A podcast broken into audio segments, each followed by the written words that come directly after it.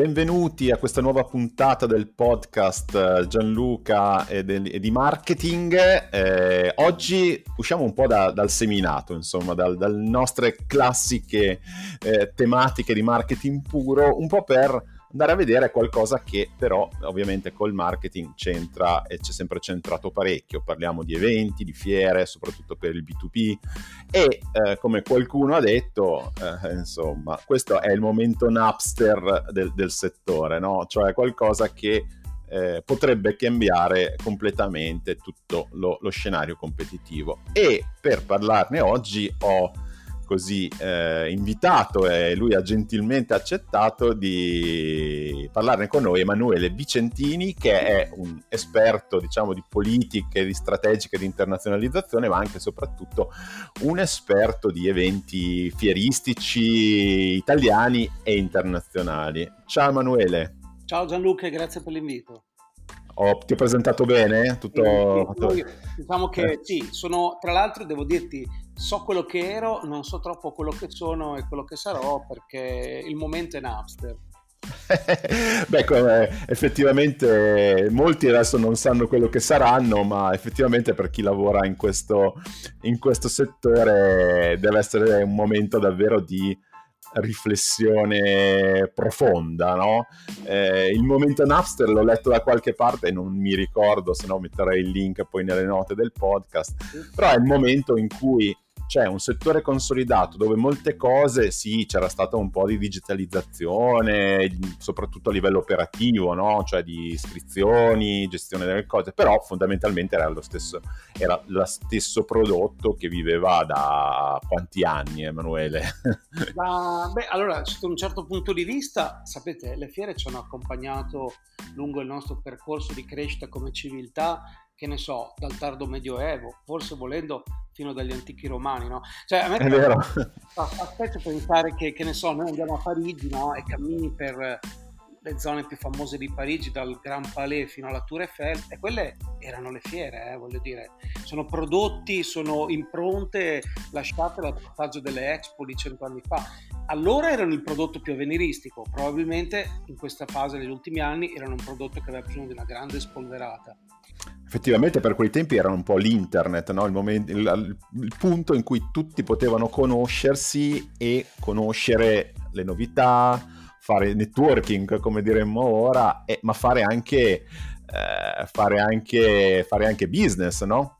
E, e, queste tre cose, diciamo, io eh, porto avanti da un po' il mio pensiero che il digitale e diciamo questa rivoluzione Covid non, ha accelerato, porta un po' alla spacchettizzazione delle, dei prodotti. No? Dentro una fiera c'erano vari prodotti, no? Se, raccontaci un po' come la vedi tu su questa, su questa cosa. Allora, sai che cosa? Che le fiere comunque possono essere viste perlomeno da tre punti di vista, perlomeno potevano essere viste da tre punti di vista, quello dell'organizzatore, quello dell'espositore e quello del visitatore, che sono tre esperienze anche nel primo caso di organizzazione di lavoro, nel secondo e terzo caso di customer experience molto diverse tra loro.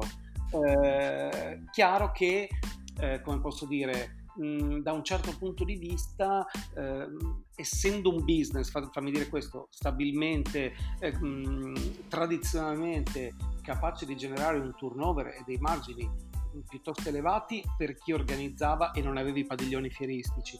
Eh, più complicato invece per i classici enti fiera che devono organizzare e anche gestire, eh, voglio dire, un hardware molto importante, però insomma si vendevano metri quadri, per cui fino a che hai la capacità, hai la capacità di vendere, di, di, di riempire i padiglioni, portare una comunità, eh, non ti preoccupi particolarmente di, di, lavorare sulla frontiera perché hai un business tradizionale assicurato piuttosto profittevole. Che funziona, no? Come tutti dicono, finché to- la, la, la, squadra non si cambia finché funziona, no? non si tocca niente finché funziona, insomma poi arriva qualcosa di inaspettato e ti devi, ti devi certamente reinventare. In questo momento chi sono quelli col cerino in mano? Quelli che possiedono i padiglioni? Purtroppo quelli con il cerino in mano sono da una parte i grandi enti fieristici, che però sono organizzazioni sofisticate, parapubbliche, eh, insomma, eh, che probabilmente riusciranno ad essere supportate eh, nella miglior tradizione italiana e probabilmente mm.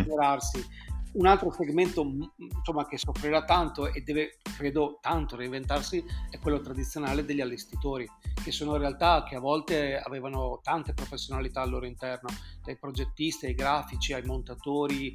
Eh... Tutta la filiera, insomma, proprio tutta la filiera che girava attorno a, all'evento fisico, diciamo così. Sì, esattamente. Eh, che invece, quelli che invece hanno opportunità sono tutta la filiera degli organizzatori, ma a un certo punto di vista, secondo me, Gianluca, anche proprio il singolo espositore, soprattutto nei casi in cui, perché dai, possiamo già dirci che alle fiere, anche quelle più importanti, eh, il grande brand ormai non si andava più da almeno dieci anni. Cioè, se tu mm. prendi, mm. ne so, il Cosmoprof e poi vai a vedere gli espositori, ce ne sono tantissimi, ma i due o tre player che ti riuscirei a dire anche io che non compro cosmetici non c'erano più da un po'. Eh, però per tutti gli altri, per molti di loro, la fiera era ancora un momento dove andava una buona parte del budget annuale di marketing. Assolutamente sì, anzi più vai verso appunto il B2B, quello proprio duro e puro, più la fiera davvero assorbiva, anzi era oltre al budget era un po' il sole attorno al quale giravano tutte le altre attività dell'anno.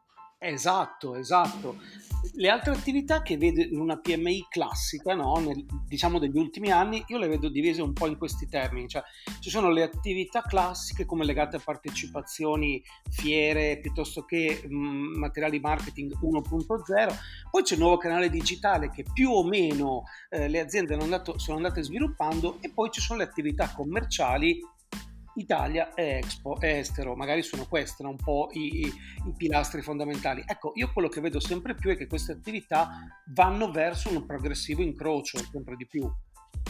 Certo, i, il modello di business si vanno un po' a, a, a mescolare, no? Cioè, perché nel momento in cui io vado sull'online, allora entro in un campo, per esempio, della competizione con eh, il mondo dell'education, no? Cioè, che differenza c'è tra uno speech e un, eh, è un corso online, no? Cioè, fanno forse, anzi che sono due settori diversi, vanno a, a, a, dire, a, toccare sempre un po' l'attenzione e un po' la necessità di essere formati eh, perché magari in molte fiere le, le persone andavano appunto per, per un aggiornamento no? nel momento in cui sei online è tutto un grande mondo di formazione no? quindi eh, dove ci sono nuovi player che sono appunto quelli, forse se ho capito quelli che dici tu, gli organizzatori che possono contare magari sul database no? di quelli che già andavano alla fiera e ci sono i nuovi player che erano quelli che già facevano intrattenimento o comunque formazione online. Sì, esattamente, esattamente, un po' lo scenario è quello che dipingi tu. In più, sai, devi anche calcolare che la, faccio, prendiamo un esempio pratico, una, un'azienda che fa prodotti, insomma, quindi deve esporre certo. prodotti. E nella ricerca di prospezioni internazionali, ok, prima viaggiava, no? Il responsabile viaggiava e, e, tipicamente dove viaggi per incontrare nuove prospezioni? Dove c'è la tua industria, dove c'è le, la massima esposizione della tua industria. È molto più facile avere un'opportunità di prospezione ehm, sui mercati esteri andando ad una fiera facendo i B2B piuttosto che Ah, preparandoti autonomamente un'agenda piuttosto che contando su un agente locale e facendo le visite uno ad uno.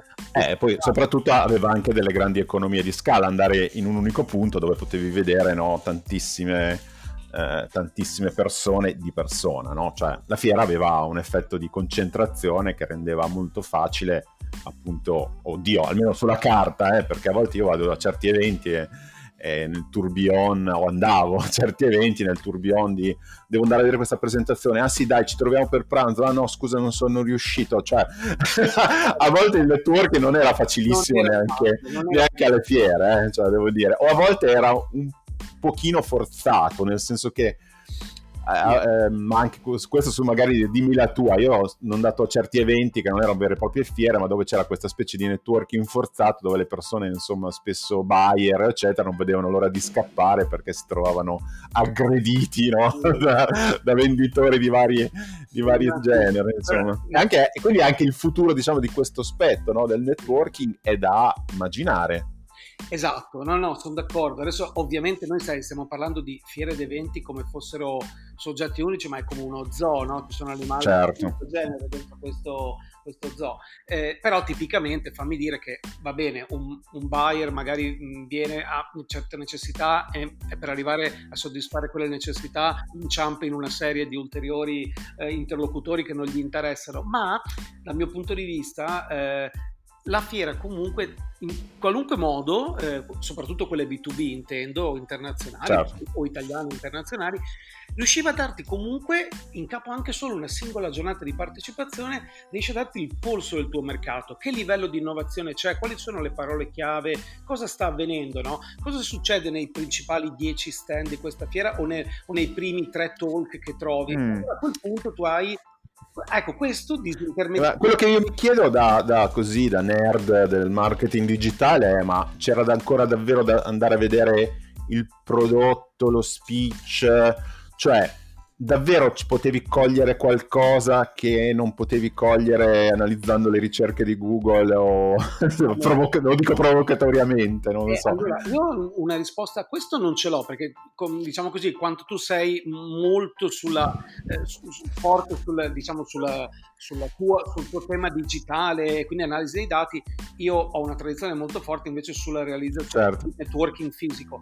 Quello che ti posso dire è che stiamo andando verso la, la, sincronizzazione di questi due mondi, per cui andremo a capire effettivamente come per un'azienda sarà rilevante nuovamente un mix, un mix di partecipazioni fisiche ibridato con una serie di attività digitali targettate. Eh, mm. I due mondi dovranno andare a parlarsi e probabilmente sarà il momento anche della verità. Eh sì, cioè io faccio in questo momento faccio un po' fatica davvero a immaginare, ma mettiamo che tutto finisca bene, che insomma il, arrivino vaccini, eh, Deus ex machina, eccetera, e finisce tutto. Ma eh, anche nel settore che vedi tu fieristico, tutto sarà comunque diverso o, cioè, o ci potrebbe essere su certi settori più tradizionali un qualcosa che torna più o meno come era prima? Io credo che in un modo o nell'altro eh, ci sarà, si segnerà un passo. Magari non siamo a un momento Napster inteso come le conseguenze che ha portato, certo. forse no, forse sì. Però io credo che per esempio l'ibridizzazione degli eventi è destinata a rimanere tale. Cosa vuol dire ibridizzazione? Eh, spieghiamo un attimo cosa vuol dire ibridizzazione nella tua visione, diciamo, che sono molto curioso. Esatto, nella mia accezione che cosa significa? Faccio, bisogna partire dal coronavirus virus, secondo me, e, da, e dai dati su che, che, hanno, che, hanno, rilasciato le compagnie aeree su quanto tempo occorrerà perché il traffico torni ai livelli precedenti. Mm. Okay? Ora, partendo da questo, l'Europa probabilmente uscirà con tempi simili da questa emergenza sanitaria ma, altri, ma, le altre aree continentali con tutta probabilità usciranno con tempi diversi. Io intendo dire, due giorni fa il New York Times, guardavo, dava 1281 morti eh, per coronavirus in una singola giornata e 50.000 nuovi contagiati. Il Brasile... Eh sì, citiamo anche, i 10, anche solo per rimanere vicino i 10.000 della Francia, che magari non hanno un, un impatto sanitario pesante come era a marzo però la percezione di chi deve andarci a fare una fiera, un evento, ne potrebbe essere pesantemente modificata. Esatto, esatto, quindi già immaginati, esatto, già immaginati ad oggi i timori che ci facciamo laddove dovessero dirci scusa martedì vieni a Parigi per questa cosa, figuriamoci le aree extraeuropee. E allora mm-hmm. io è, ci sarà una fase di progressiva vaccinazione, ammettiamo, seguendo il mainstream dell'informazione, ok? Per cui da qui alla prossima estate probabilmente un evento a Milano o a Francoforte sarà in grado di ospitare dei visitatori da, dal continente ma i visitatori extracontinentali, con tutta probabilità, per una serie di circostanze, uscita dal virus in tempi diversi, difficoltà nel traffico aereo, di avere una, un'offerta di voli compatibile a quella precedente, di costo, di frequenza, eh, proprio l'incapacità di volare dall'altro capo del mondo temendo insomma, di andare incontro a rischi, farà sì. Che... Anche solo di rimanere bloccato in qualche lockdown in qualche paese esatto. esotico, esatto. magari non proprio, cioè magari se è esotico va anche bene, però no. magari no, no. in Bielorussia o esatto. in Kazakistan. allora io cosa, cosa vedo? Quello, quello, che sta uscendo anche un po' dai vari panel e forum che frequento, incontri, che gli eventi per, una, per, una buona, per un periodo medio, probabilmente per tre anni. Io ricordo, avevo letto sul tuo canale Telegram che la Lufthansa diceva primo quarto 2025 ipotizzava il ritorno. Il ritorno. Mm. Il primo quarto 2025 è un periodo enorme e allora eh sì. ragioniamo che nel 2021, nel 2022 quelli che erano grandi eventi mondiali, fammi dire il salone del mobile, ok? Certo. Il mobile diventerà un salone per cui il compratore dalla Danimarca o dalla Germania io immagino che venga, ma il medio orientale, l'asiatico, lo statunitense, come li, come li incontreranno? Dovranno avvalersi di eh, modalità e medium diversi.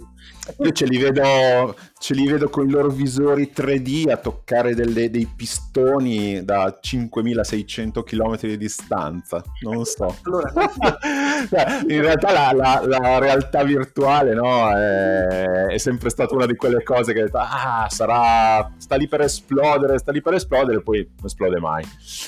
Però c'è la diffusione del 5G, no? probabilmente. Anche. Con quello probabilmente ci sarà la capacità di poter toccare, far funzionare da remoto, testare.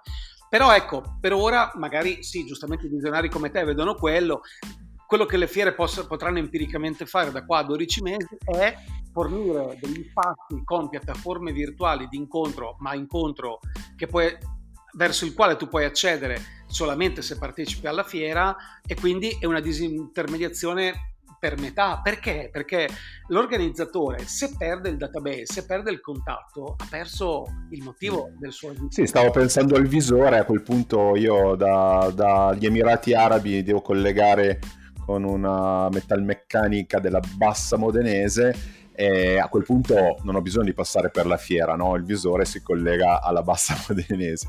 Quindi, no, no, eh, però cioè, il concetto è, è quello della, del, del, cioè per fare soldi o comunque per rimanere nel business devi mantenere il tuo ruolo di intermediario e questo che, che se vogliamo eh, vedere dal punto di vista dell'organizzatore. De, dal punto di vista dell'organizzatore, naturalmente. Dal punto di vista di questa azienda che nominavi tu prima, se ha un prodotto così interessante, così innovativo, che può fare a meno di qualunque formula tradizionale di promozione, potrà farlo, però io immagino che la gran parte delle aziende con, dovranno continuare ad aver bisogno di star dentro questo ecosistema.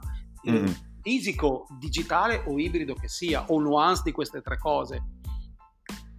Sì, sì, io leggevo comunque anche della estrema, anche se abbastanza poco diffusa, un po' sotto traccia, esplosione de, de, dell'e-commerce B2B, no? Della, che poi alla fine non è un e-commerce come ci immaginiamo noi consumatori, ma è semplicemente che gli ordini arrivano eh, direttamente senza essere firmati sulla carta praticamente o comunque su, tramite piattaforme.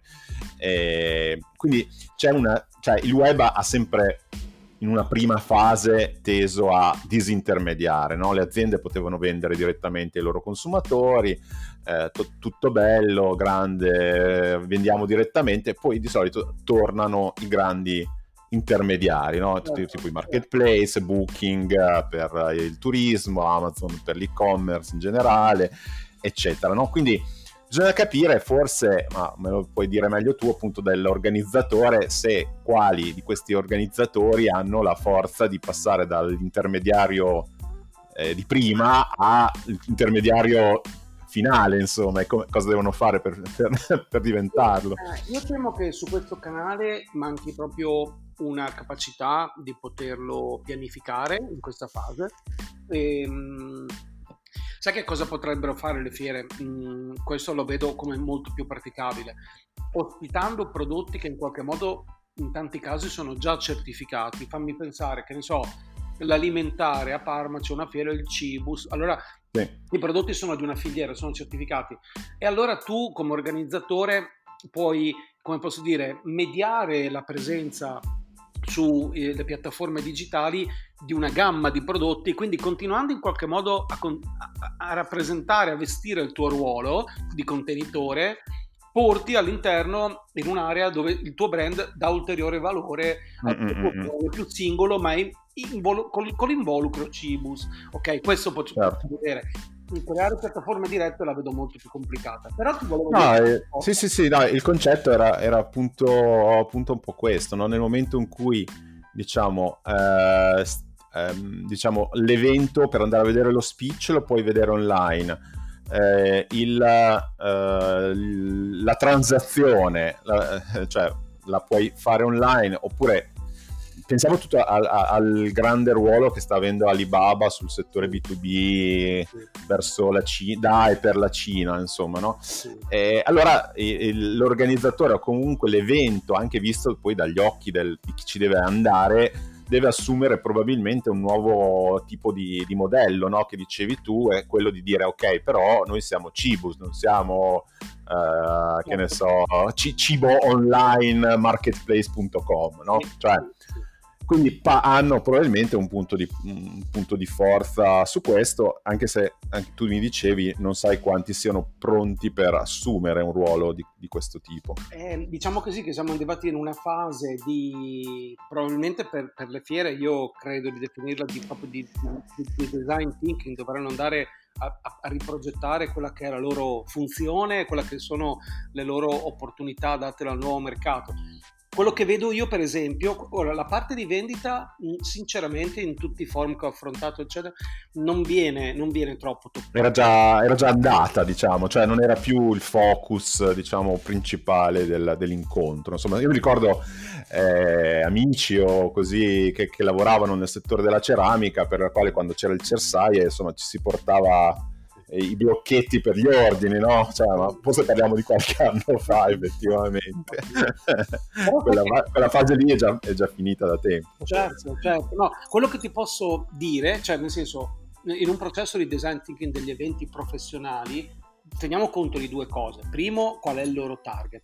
E il target, come ci dicevamo prima, non è più la grande impresa leader del mercato, ma mm-hmm. lo stesso PMI che hanno veramente le loro stesse grandi difficoltà ad innovare qualunque fase del loro, della loro produzione o dei loro segmenti dell'attività lavorativa, distribuzione, commercializzazione, strategie di marketing, per cui ti rivolgi a quel pubblico, insomma, che a sua volta ha subito uno shake non indifferente. Dall'altro, certo. che cosa ci vedo? Attorno alle fiere, fino ad oggi, e quindi attorno a un ecosistema di un settore industriale c'è una pletora di eh, cespugli che fanno delle cose, eh, fanno mm. dire le riviste del settore. Eh, sì, sì, sì, ecco, se la fiera potrà diventare qualcosa di nuovo, per me potrà diventare come una, un, un, scusami, un, um, un Netflix del suo settore industriale, ovvero mm-hmm. io faccio... Però a quel punto, scusa se ti interrompo, eh, anche la, la rivista de, de, del caso che magari ha inserzionisti, ha conoscenze, eccetera, potrà andare a organizzare la sua fiera virtuale, no? visto che non ha più bisogno della... cioè non c'è più il, uh, il blocco, la barriera all'ingresso di dover avere il capannone, cioè il, il padiglione fieristico, cioè è molto più accessibile un evento virtuale, no? Cioè, almeno in teoria. Diciamo così che usciamo da una fase di grande pace e accomodamento tra tutti gli attori, gli alberi e i cespugli ed entriamo in una fase dove potrebbe nascere qualche nuova guerra, sì, sicuramente qualche, sì, più che guerra, magari dopo ci si mette un po' d'accordo. Comunque, una nuova risistemazione tellurica de, de, dello, della stratificazione del, del sottosuolo, insomma. Eh, parliamo un pochino da, dal punto di vista della, della PMI, no? Voi, tu e tuoi, la tua azienda, insomma, la tua società di consulenza si occupa anche di appunto consulenza per l'internazionalizzazione, eccetera. Io se fossi l'imprenditore dovessi decidere il budget del 2021, che cosa tiro i dadi, che cosa faccio? Pe- eh, co- come affronto il, il, questo bisogno di vendita, networking, capire il settore? Eh, vado a incontrare, tengo i miei agenti, li, li, li guardo solo via Zoom e spero che continuano a fare il loro lavoro, non, non faccio più le... qualche incentivo anche sotto banco che era tipico no. del B2B, insomma, no. come, lo, come, la vedi? No, io credo che sia giunto il momento di, proprio perché per un bel po' di tempo si potrà viaggiare, do, si potrà viaggiare meno, insomma, si spenderà meno e si potrà viaggiare meno per più motivi, è giunto il momento di focalizzarsi un po' sui dati, nel senso che eh, l'analisi mercato opportunità, lavorare sui database che ci sono, cercare di estrapolare dei dati ehm, da più fonti e poi andare a comprendere dove è un mercato dove non faccio sufficientemente attività, qual è uno troppo maturo, qual è quello invece dove i miei competitor vanno molto meglio di me, quindi partire da qualche dato essenziale, che sappiamo che le PMI, guardare i dati mediamente non gli piace mai tanto, soprattutto mm-hmm. la parte commerciale. E poi io cioè, sono abbastanza certo che se prendiamo una PMI a caso, loro hanno la parte digital che è gestita da un'agenzia e fa delle cose che finisce nel marketing e poi sì. migliore delle ipotesi e poi ci sono dei commerciali che fanno delle cose e spesso e volentieri non vanno nemmeno nel eh, loro eh, gestionale no? perché è il loro mm-hmm. segreto di esatto. Ecco, queste due parti devono finalmente arrivare a un territorio comune dove i dati vengono gestiti comunemente e si arriverà a nuove leads, a nuove forme ibride appunto di apertura di mercato. Sì, anche perché nel, molto spesso nelle PMI, soprattutto B2B, diciamo il marketing non era una vera funzione, no? Cioè, molto spesso era un po' al, al servizio, diciamo, del, della, dell'imprenditore o del direttore commerciale che, eh, insomma, fa il catalogo, prepara lo stand per la fiera. Forse c'è anche necessità, so se è wishful thinking o cosa, però di ridare anche al marketing, ovviamente in collaborazione con la funzione commerciale, un ruolo che vada un po' oltre la pura esecuzione, insomma, che abbia un piede dentro, dentro la strategia, appunto, magari basata appunto sui dati e su una scelta ormai effettiva di cosa vale la pena fare, no? Perché in questo momento è il famoso budget a base zero, no? Cioè abbiamo resettato almeno mentalmente tutto e possiamo fare tutto al contrario di tutto. Sì, sono d'accordo con te, cioè nel senso, vedendola da un punto di vista ottimisticamente, è una grande opportunità di poter mettere finalmente il marketing e anche, fammi dire, l'innovazione. E innovazione Mm-mm. Per aziende tipicamente vuol dire solo innovazione verticale del prodotto, no? E invece in questo caso potrebbe diventare finalmente innovazione anche di processi, di funzioni, di modalità no? di lavoro eh, che, che può portare finalmente anche tante PMI nel ventunesimo secolo. Mm-mm. Però tu non mi hai risposto tanto dove devo investire sul budget, te la rifaccio un po' la domanda. allora, guarda, necessariamente il budget sulle fiere, per, appunto per i prossimi tre anni, due o tre anni, calerà anche per motivi esogeni, ok? Quindi mm. per forza ci dovrà essere una acuta, eh, come posso dire, analisi di dove andare a investire a livello digitale di più e stando attenti di tenere per sé le risposte e i leads che, che nasceranno dalle attività digitali. Perché quello che vedo io purtroppo quando mi trovo a che fare con tante PMI mi dicono, ah sì, abbiamo affidato a questa agenzia, facciamo questa attività su queste cose, vabbè, poi cosa ne ricavate? Ma eh, no, niente, guarda, i risultati per il pubblico, per il marketing. No, se fai una campagna in Germania, quelli sono dati che servono per l'export anche, voglio dire, parallelamente. Eh sì. Sì, sì.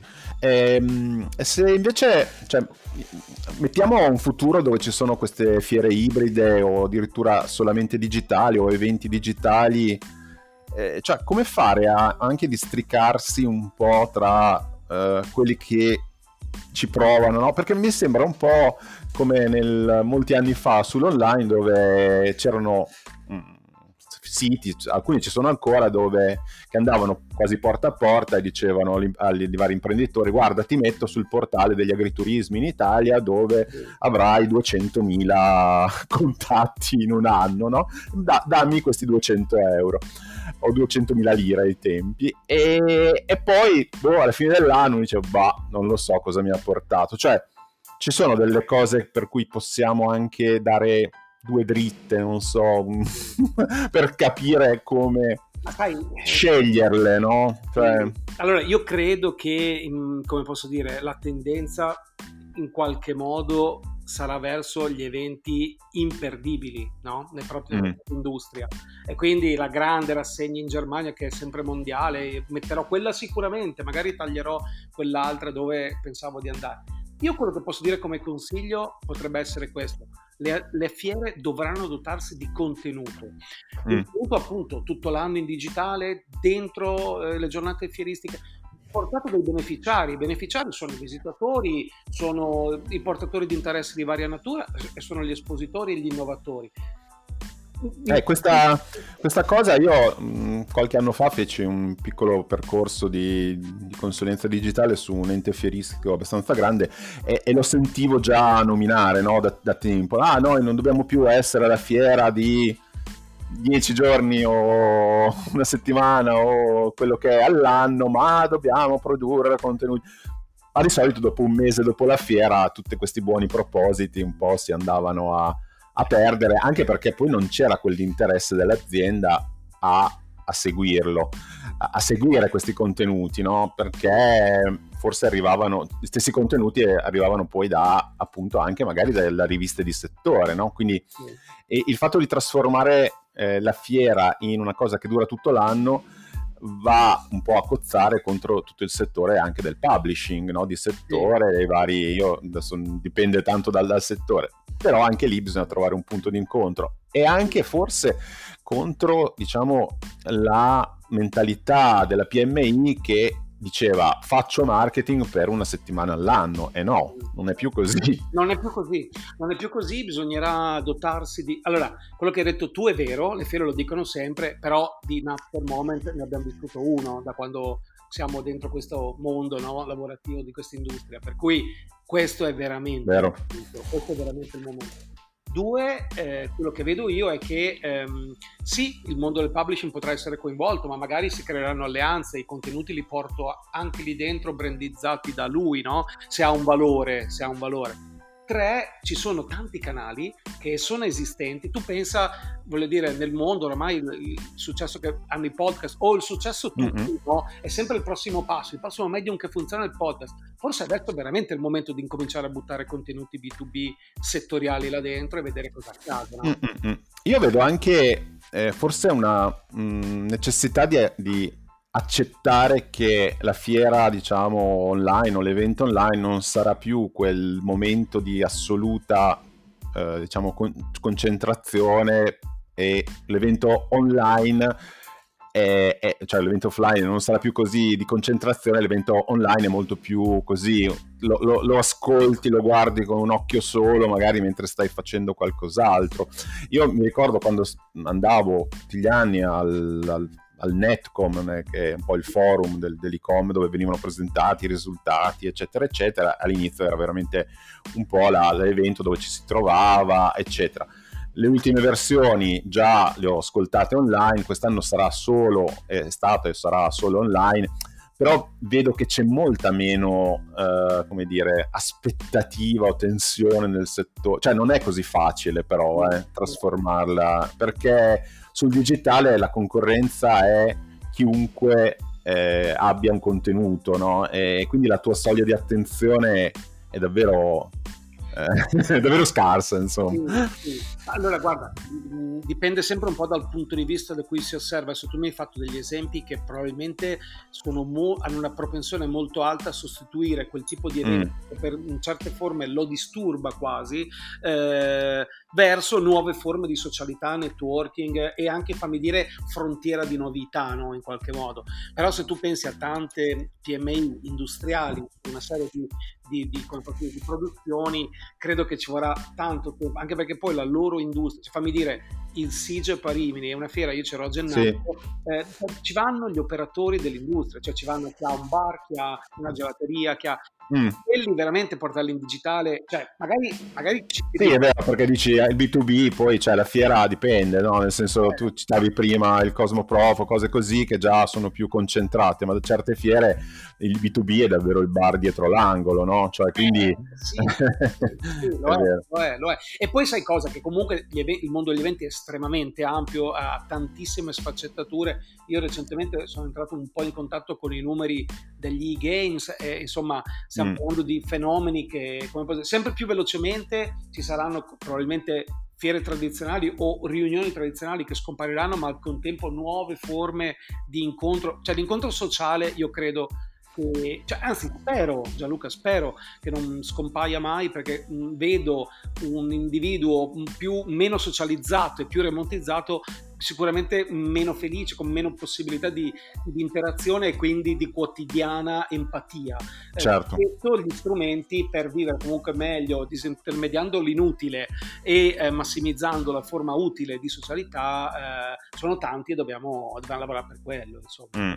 Ehm io vedo un po', eh, abbiamo citato spesso, anche tu lo citi spesso, oltre al contenuto, il, la community, no?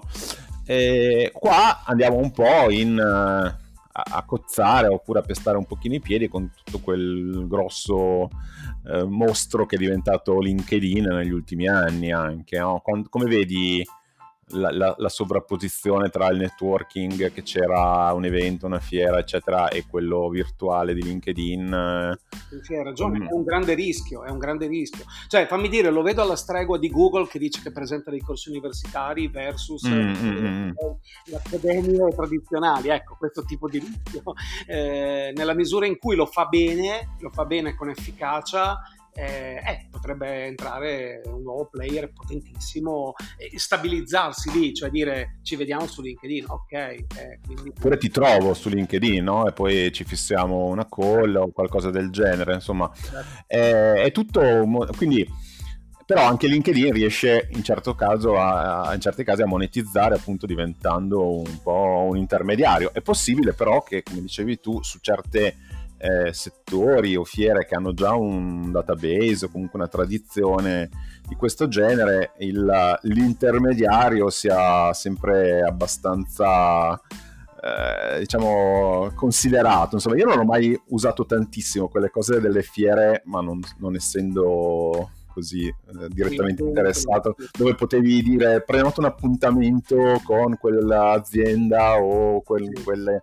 Non so, invece magari c'era già un utilizzo no. del digitale per questi incontri fisici che può essere riciclato? Cioè, eh, eh, come era utilizzato secondo te?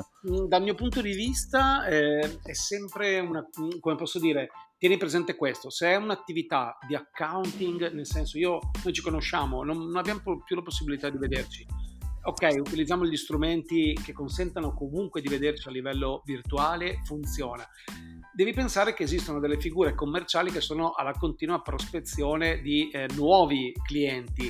E i nuovi clienti, insomma, secondo l'antichissimo paradigma della comunicazione verbale, paraverbale, non verbale, sai, tu disintermediando hai veramente molti meno strumenti per convincere rispetto all'incontro mm diretto, mm, mm, mm, o si sviluppano nuove skills di, di, di, dice, di interazione eh, virtuale, se no per questi commerciali poverini eh, sarà molto più complicato lavorare. Ecco, questo... eh, ma come la vedi la, la, l'evoluzione del, del digital, no, anzi no, no, del digital no, ma dell'export manager, dell'account, de, del commerciale in generale privato, diciamo, del suo momento di gloria, come, come quali skill, che cosa deve, come deve diventare questa figura secondo te? Io credo che dovrà pescare di più dal digitale, appunto, trovare nuovi strumenti per acquisire leads e da quanto posso anche raccontarti da, eh, dalle, dalle, fiere cinesi che ho, ho, avuto modo di vedere che hanno sviluppato questi canali, creare, cioè fare una formazione specifica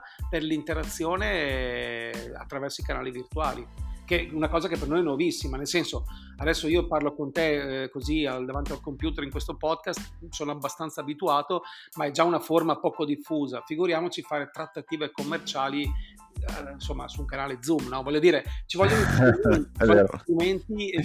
Quando ma- magari stai vendendo un conto è se vendi una macchina per un bar, un conto stai vendendo un oleodotto. Esatto, no? esatto. esatto. ti posso dire che amici miei ingegneri già li sento viaggiare in macchina per tutta l'Europa eh, in questa fase. Ah, in macchina? Ah, in macchina, perché noi Quindi, auto, auto ibride e via. Insomma. Esatto, auto ibride invece che relazioni ibride, però insomma siamo ancora in una fase dove tante cose sono sono possibili, eh, vedremo. Eh. Ehm, interessante, molto interessante perché davvero è un momento in cui eh, poche volte no, si vedono delle trasformazioni sì. imposte così, così, così, così repentine, insomma. Purtroppo Gianluca c'è anche da dire, e questo non, non ho risposte, però è un'osservazione, eh, sono usciti oggi dati sul mercato del lavoro anche in Italia, i settori colpiti sono quelli dei servizi, per cui a valle delle grandi manifestazioni fieristiche, che ne so, dall'interprete agli hotel al catering, a tutte queste forme qua, le, insomma le hostess, i taxi, tutto questo mondo qua. Era un mondo che nelle grandi città era molto strutturato per le fiere, per le convention, per gli appuntamenti, eccetera, che mh, per un periodo non indifferente, credo per almeno due o tre anni, o, o dovrà essere in qualche modo supportato oppure dovrà pensare a una riconversione molto veloce perché eh, come posso dire diciamo che questo covid è stato mi pare di poter dire da questo punto di vista un po' l'inverso di una livella cioè tanti mm. sono ritornati come un elastico pre- alla funzione precedente alcune funzioni specifiche dei servizi sono state mh, colpite drammaticamente ecco. mm, mm, mm. senti per, proprio per, per chiudere eh, tu hai parlato così di, di leads, eccetera. Eh, come lo vedi un, un, piano, un, piano, marketing per un B2B per l'estero? Così, tanto per fare un, un'ipotesi, cioè come, come, si possono sommare i due sì, allora. eh, fiere, leads? Cioè, cioè... Abbiamo varato questo, questa formula che abbiamo chiamato export analogico e digitale, ne parlavamo con te ancora prima di questa partita. Ah già, sì, sì. Eh, cosa succede? Che sai, il governo stesso adesso rilascerà diciamo di fronte anche a un grande momento no, dal punto di vista degli aiuti che arriveranno per supportare l'industria, si sono inventati questo acronimo di, di Digital Export Manager. Che mm-hmm. un Digital Export Manager se lo chiede anche al più, eh, eh, come si dice, skillato professionista del digital e dell'export, secondo me non te lo sa dire. Perché non sa dire che cos'è, però. La della creazione di nuove figure, di nuove figure che entreranno in azienda e, o che verranno formate in azienda probabilmente giovani e che saranno in grado di utilizzare strumenti diversi da prima e quindi incroceranno professionalità. Io vedo... Eh sì, probabilmente no, cioè mm, chi, chi fa digital marketing deve capire il modello export, il modello aziendale, il modello del mercato di riferimento, eccetera. E chi già faceva l'export manager dovrà capire come farlo se possibile, o farsi aiutare da, da, dallo strumento appunto di, digitale come lead generation, eccetera, eccetera. Lead generation, è quello, quello, che dico io, quindi per rispondere alla tua domanda è sicuramente ci saranno dei saving in termini di spese relative a viaggi e partecipazioni fiere o sales meeting o tutte queste cose qua, ok, riconvertitele in attività intelligenti dal punto di vista digitale che possano fornire appunto lead generation mh, mm, e, e, come posso dire attività sensate per entrambi i canali di posizionamento e di leads per la vendita internazionale. Sì, perché entrambe cioè, lavorano bene se stanno fatte assieme. Insomma, lavorano bene perché sono fatte assieme, ma tipicamente se entriamo in un'azienda a caso, diciamo, sono abbastanza convinto che facessero molta fatica a comunicarsi a vicenda risultati, attività stesse, ecco, fammi dire. Si lavora molto a compartimenti stagni, no? Eh sì, sì, sì, sì. Va bene Emanuele, abbiamo, sono passati ben 40 minuti e sono, sono, volati, tante, tante cose, anche tanti secondo me suggerimenti per tutta un po' la filiera e anche per, per le aziende. E niente, ti ringrazio della, della partecipazione. Grazie a te Gianluca, grazie mille. E ci vediamo, anzi ci sentiamo alla prossima puntata. Ciao ciao. Ciao ciao.